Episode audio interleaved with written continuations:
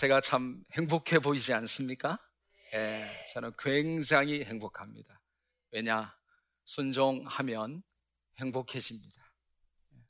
여러분 혹시 요즘 유행하는 말로 소확행이라는 말 아세요?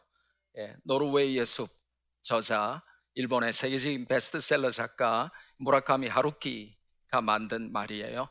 작지만 확실한 행복, 소확행이죠. 저는 전도가 작아 보이지만 가장 확실한 행복이라고 확실히 말씀드릴 수 있습니다. 근데 행복과 명령은 좀 모순되어 보이는 단어의 조합이 아닙니까? 명령은 좀 안 행복하잖아요. 명령은 좀 기분 나쁘잖아요. 근데 어떻게 명령인데 행복할 수 있냐 이거죠. 예. 그래서 저는 이 전도가 얼마나 행복한 것인가에 관하여 여러분과 오늘 좀 나누고 싶은 것입니다. 예수님께서 우리에게 예수님 자신이 오신 목적을 설명하세요. 누가복음 19장 10절 인자에 온 것은 잃어버린 자를 찾아 구원하려 함이니라 말씀하시죠. 그리고 마태복음 4장 19절에는 제자들을 부르시면서 제자들에게 나를 따라오너라 내가 너희로 사람을 낚는 어부가 되게 하리라 승천하시면서 요한복음 20장 21절에 아버지께서 나를 보내신 것 같이 나도 너희를 보내노라 하시며 모든 성도들에게 우리가 뭐 하며 살아야 되는지를 말씀하십니다. 결국 행복이란 돈으로 얻는 것도 아니고 권력으로 얻는 것도 아니고 인기로 얻는 것도 아닙니다. 그것은 일시적인 것입니다. 그런데 참된 행복은 주님의 말씀에 순종함으로 오는 기쁨이에요. 어, 여러분 예수님 믿으면 초신자들에게 제일 먼저 읽으라고 하는 성경이 뭔 줄 아세요? 요한복음이에요. 왜 요한복음을 제일 먼저 읽으라고 하는 줄 아세요?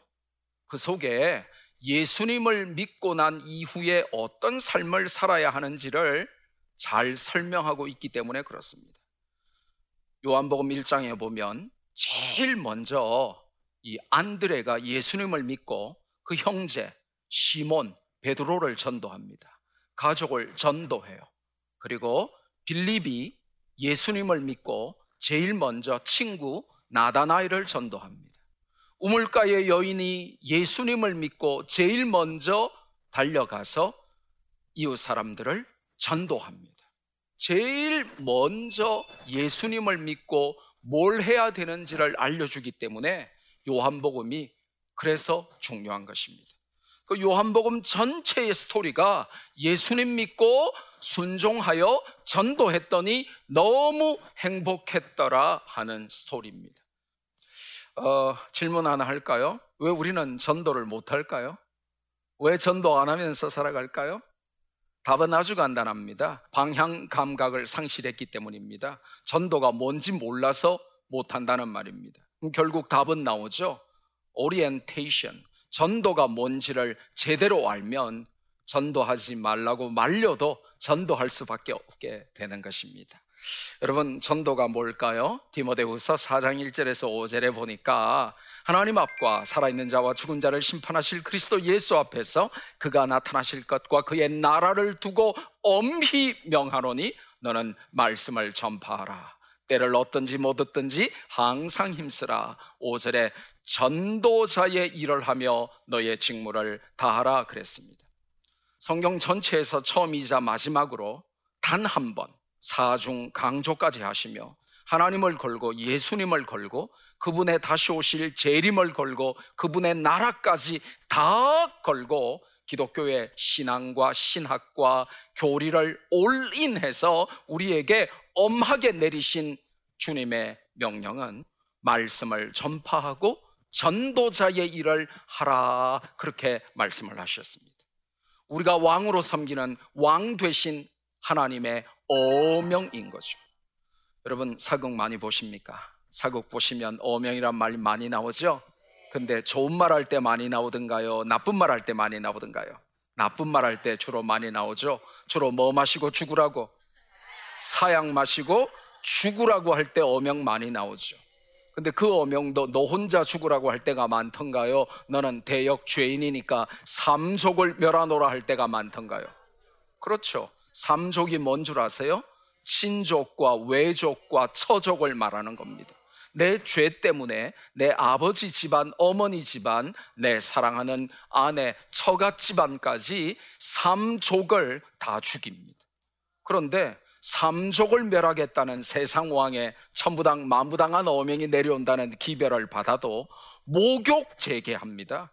그리고 죄인 아무개는 삼족을 멸하노라 하면 저 같으면 그 사약 그릇 발로 뻥 차버리고 임금 너나 마셔라 그럴 텐데 그 삼족을 멸하겠다는데 그 어명을 어떻게 받느냐 하면 성은이 망극씩이나 하면서 받아. 교회 안에는 왕이신 하나님을 섬긴다고 하면서도 역적처럼 능지처참감 대역죄인처럼 왕이신 하나님의 어명을 받지 않고 암행어사로 불렀건만 역적으로 살아가는 자들이 너무나 많습니다. 전도는 우리가 왕으로 섬기는 왕 되신 하나님의 어명입니다. 어명은 순종할 자유만 있고 불순종할 자유는 없는 거예요. 또 전도는 뭐냐? 성경적으로 전도를 살펴보면 데살로니가 전서 1장 8절에 보면 한글로 주의 말씀이 마게도냐와 아가야에만 들릴 뿐 아니라 할 때 이 들린다라고 한글로 번역된 이 ἐξήχηται라고 하는 헬라어 단어가 나와요. 그 당시에 모든 헬라어를 구사했던 사람들이 알았던 두 가지 의미가 있는 단어예요. 첫째로 이 엑세이케이타이 들린다라고 번역된 이 단어는 성난 파도가 휘몰아친다 하는 뜻을 가지고 있습니다. 물이 바다 덮음같이 여호와를 아는 지식이 온 세상을 덮음같이 이사야 11장 9절 말씀이죠.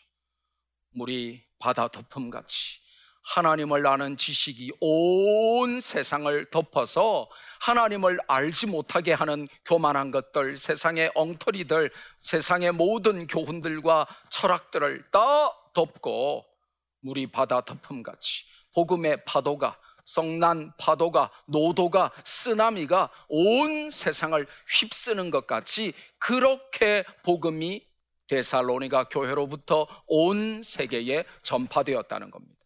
그러니까 그냥 주의 말씀이 데살로니가 교회로부터 마게도냐와 아가야 지역에 그냥 들렸다 그 정도로 번역하면 절대로 안 되는 거예요. 여러분이 복음의 성난 쓰나미를 파도를 일으켜야 되는 사람들이라는 것입니다. 할렐루야. 그 다음에 이 엑세이케이 타이 들린다라고 번역된 이 헬라어 단어는 금관 악기를 힘차게 분다 하는 단어입니다. 여러분 군대 안 가보셨죠? 훈련소에 가면 새벽마다 기상 나팔을 불어요. 그 전에 전날에 어떤 힘든 훈련을 받았든지 새벽에 보초를 섰든지 상관없이 새벽에 기상 나팔 불면 일어설 수밖에 없어요. 왜냐? 깰 때까지 트럼펫이 울려요. 그러니까 여러분 아주 시끄러운 알람 맞춰 놓으면 아침에 일어날 수밖에 없죠. 네, 마찬가지로 그렇게 되는 거예요. 깊은 영혼의 잠을 자는 사람들에게 그들이 영적인 잠에서 깰 때까지 깰 때까지 계속해서 복음의 나팔을 울리는 거죠. 에스겔 33장 3절에 보니까 하나님이 우리를 파수꾼으로 세웠어요. 적이 왔다. 적의 칼날에 죽지 않으려면 일어나라. 너희가 사는 방법은 이것밖에 없다 하고 우리를 파수꾼으로 트럼펫을 부는 자로 나팔 부는 자로 우리를 세우셨다고 말씀하십니다. 그럼 우리는 나팔을 열심히 불어야 되겠죠. 자는 자들을 복음의 나팔로 다 깨우도록 그렇게 나팔 부는 자로 세우셨어요. 그런데 세상에 미신 믿는 자하고 똑같이 교회 다녀요. 교회 다니면서 구하는 게 전부 내 남편, 내 아들, 우리 딸 시집, 유학, 집 사고, 땅 사고, 부자 되고, 살 빠지고, 예뻐지고. 너희는 먼저 그의 나라와 그의 의를 구하라. 그리하면 이 모든 것을 너희에게 도하시리라. 그랬는데 우리는 전도 빼고 다른 것만 다 잘하죠. 예. 전도 빼고 다른 것만 다 열심히 하죠. 얼마나 부끄러운지 모릅니다. 전도를 또 하나 설명할 수 있는 용어는 어, 민수기 14장 9절에 보니까 전도가 밥이다라고 되어 있습니다. 우리가 복음 들고 나가면 세상은 우리의 밥입니다. 그런데 우리가 세상 앞에 벌벌 떨면서 전도로 못 갑니다. 우리는 전도가 밥인 줄 알고 하나님이 차려놓으신 이 지역과 학교와 관공서와 군부대와 병원과 이 지역 전체를 우리가 밥 먹듯이 그렇게 열심히 전도해야 됩니다. 전도는 밥입니다. 우리는 육신의 배고픔에만 센스티브하게 반응하죠. 여러분 하루에 두 끼, 세 끼 못 드시면 배고프죠? 그러면 맛있는 식당 찾아서 몇 시간씩 차 몰고 다니며 전국의 맛집을 순례하며 배고프면 다 밥 드시죠. 그런데 주님은 너희는 어떻게 육신의 배고픔에만 그렇게 민감하면서도 너희가 알지 못하는 먹을 양식에 대해서는 관심이 없느냐? 밥 먹듯이 전도해야 돼요. 그러니까 여러분이 아침 드시면서 전도를 안 하면 회개하시고 예, 나가서 전도하신 다음에 드시고 미국의 청교도들이 그렇게 살았습니다. 예. 아침 먹을 때에 no Bible, no breakfast. 어, 내가 성경도 안 먹었는데 어떻게 아침 밥을 먹지? 내가 짐승인가? 그러고는 성경 읽고 아침 밥 먹었습니다. 예. 점심 때 no prayer, no lunch. 어, 내가 기도도 안 했는데 내가 점심을 먹다니 내가 짐승인가? 그리고는 기도하고 점심을 먹습니다. 저녁 되면 no soul, no supper. 내가 한 영혼 살리지도 안 했는데 전도도 안 했는데 내가 저녁을 먹나? 내가 짐승인가? 그리고는 나가서 열심히 전도하고 저녁 먹었습니다. 이게 제대로 믿어보려고 목숨 걸었던 우리 믿음의 선배들, 청교도들의 믿음의 삶이었습니다. 우리는 전도 안 하고도 배불리 새끼 먹고 간식 먹고 치킨 시켜 먹고 어, 열심히 먹고 육신의 밥만 먹죠. 주님은 우리에게 나에게는 너희가 알지 못하는 먹을 양식이 있느니라. 내 양식은 나를 보내신 이의 뜻을 행하며 그분의 일을 온전히 이루는 전도가 바로 내 밥이니라 말씀하셨습니다. 밥 먹듯이 전도하는 저와 여러분 되기를 주님의 이름으로 축복합니다. 저는 여러분에게 이 전도 불패를 좀 설명하고 싶습니다. 사도행전의 제일 마지막 장이 몇 장인 줄 아세요? 28장. 거기에 보면 뭐라고 돼 있냐? 사도 바울이 복음을 전하는데 아무도 막지 못했다. 그리고 담대하게 거침없이 복음을 전파했다. 이렇게 나와 있어요. 한번 따라해 볼까요? 담대하게. 거침없이. 거침없이 그러니까 또 TV 프로그램이 생각나시죠? 거침없이 무슨 킥? 예, 우리가 전도하는 인생이 바로 거침없이 하이킥을 하는 것입니다. 이 땅을 우리가 살아가면서 전도 불패의 정신으로 거침없이 불신 세상을 향하여 복음의 하이킥을 하며 살아가야 되는 것입니다. 누가복음 16장 제일 마지막에 예수님께서 제자들에게 말씀을 하시고 승천하신 후에 이상한 일이 발생합니다. 주님은 승천하셨는데 제자들이 나가서 복음을 전하니까 그들과 함께 역사하사 말씀을 확실히 증언하게 하셨다라고 말씀하십니다. 주님이 함께 역사하시면 전도 불패인 것이죠. 그래서 우리는 전도는 결코 패하지 않는다는 것을 믿어야 하고 그게 사도행전 전체의 핵심입니다. 저는 여러분에게 도전하고 싶어요. 자, 한번 굉장히 어려운 질문 하나 드려볼까요? 전도를 거꾸로 하면 뭐죠? 그 어려운 글을 이렇게 대답을 잘하세요? 전도를 거꾸로 하면 뭐라고요? 저는 여러분에게 전도하는 삶을 살아보시라고 도전하고 싶습니다. 전도는 도전이다 이거예요. 신학교에서 강의하는 건 아니지만 지구상에서 현재 가장 유명한 조지 신학자가 이제 웨인 그루덤이라고 하는 학자가 있어요. 이 웨인 그루덤이 그의 모든 학문의 탁월함을 가지고 교회론을 설명하면서 교회는 세 가지 사명이 있다라고 말합니다. 그러면서 NEW를 설명해요. NEW가 무슨 뜻이죠? 옛날? 과거? 네, 새로운 것이죠. 그래서 교회는 new, 새로워져야 되는데, 새로워지려면 교회는 3대 사명을 해야 되는데, 이 NEW를 해야 된다는 거예요. 성도를 양육, nurture, 성도를 양육하는데 뭐 하도록 양육하냐? 제자 훈련만 하고 학사모만 쓰도록 하는 것이 아니고 장로로 권사로 직분만 받도록 양육하는 것이 아니라 evangelism, 전도하도록 재생산하는 성도로 양육하고 특별히 모든 전 존재를 가지고 어디에 있든지 무엇과도 누구와도 바꿀 수 없는 이 예배의 가치를 알고 하나님 앞에 어디서든지 예배자로 살 수 있도록 그렇게 양육해야 된다는 거예요. 이걸 합쳐서 N, E, W, 새로운 삶이라고 하는 것입니다. 잔 파이퍼라고 하는 유명한 미국의 신학자, 목사님 다 아실 겁니다. 잔 파이퍼가 오늘날의 잔 파이퍼가 되게 한 한 권의 책이 있어요. Let the nations be glad. 열방이 기뻐하게 하라 하는 이 위대한 책에서 그 책 전체를 마감하면서 제일 마지막에 이 존 파이퍼가 뭐라고 말하는 줄 아세요?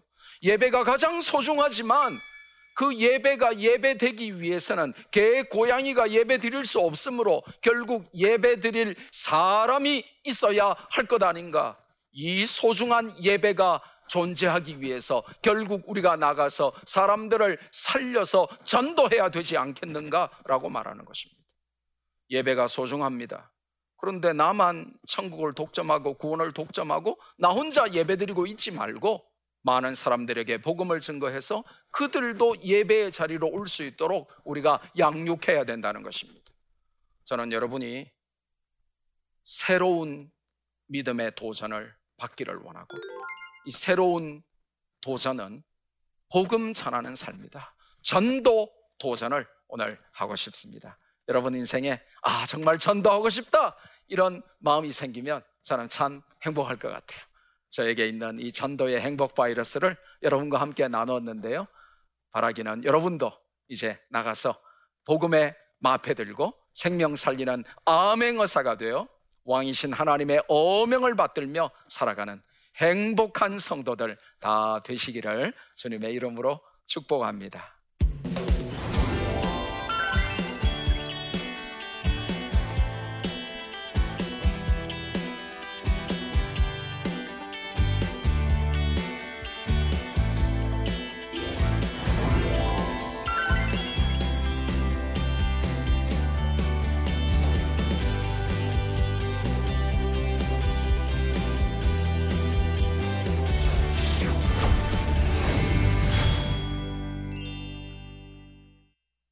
네, 질문이 들어온 게 있습니다. 한번 읽어보겠습니다.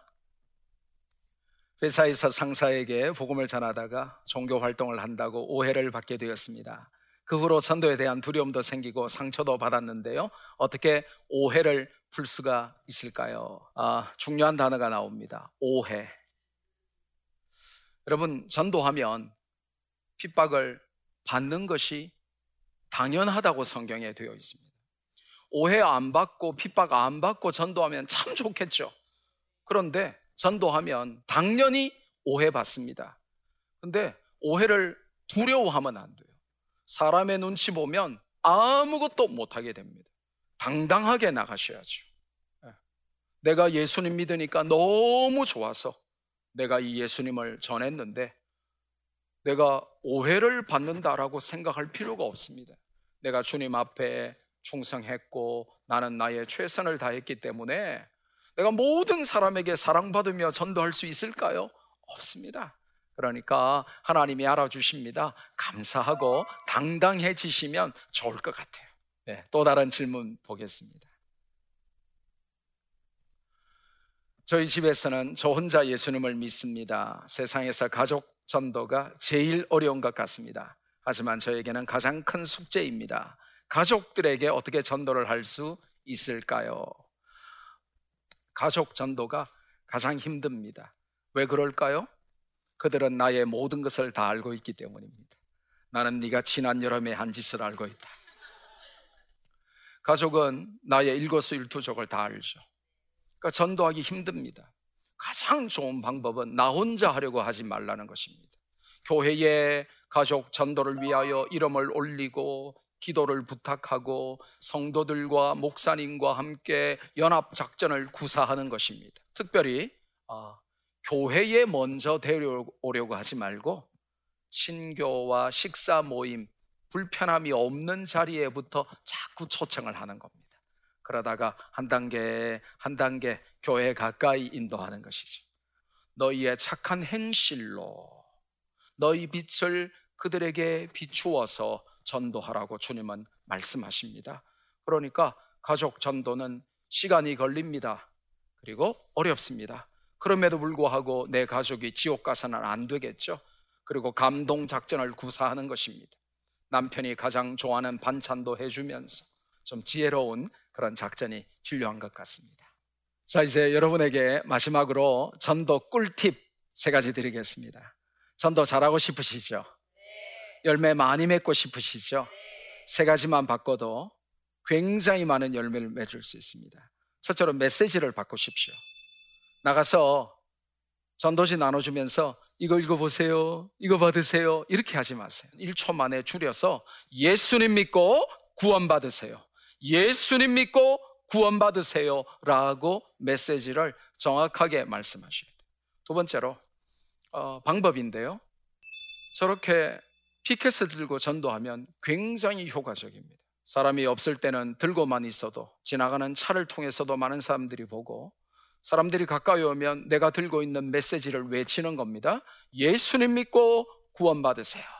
근데 평상시에 전도하라 그러면 아무도 안 나가는데 저렇게 피켓을 만들면 초신자들도 같이 나갑니다.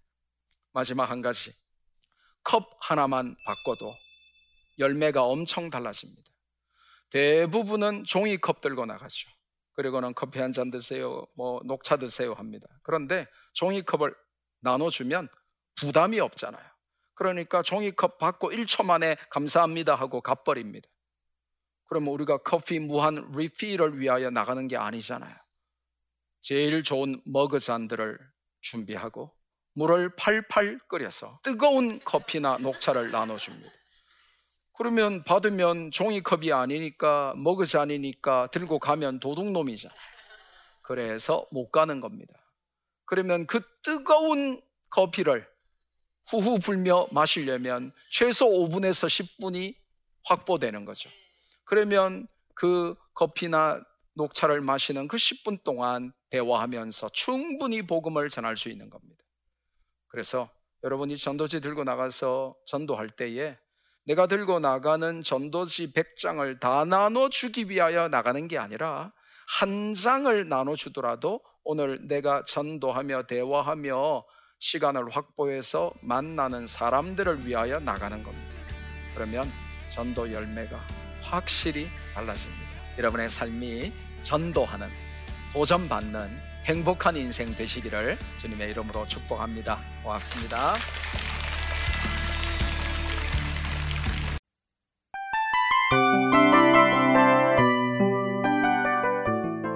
이 프로그램은 청취자 여러분의 소중한 후원으로 제작됩니다.